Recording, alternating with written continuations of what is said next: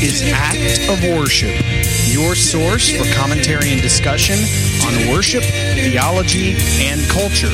I'm your host, Dr. Jonathan Michael Jones.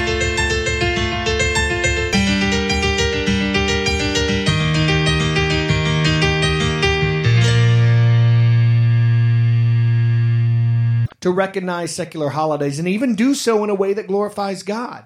The Christian worship gathering, however, is not one of those times.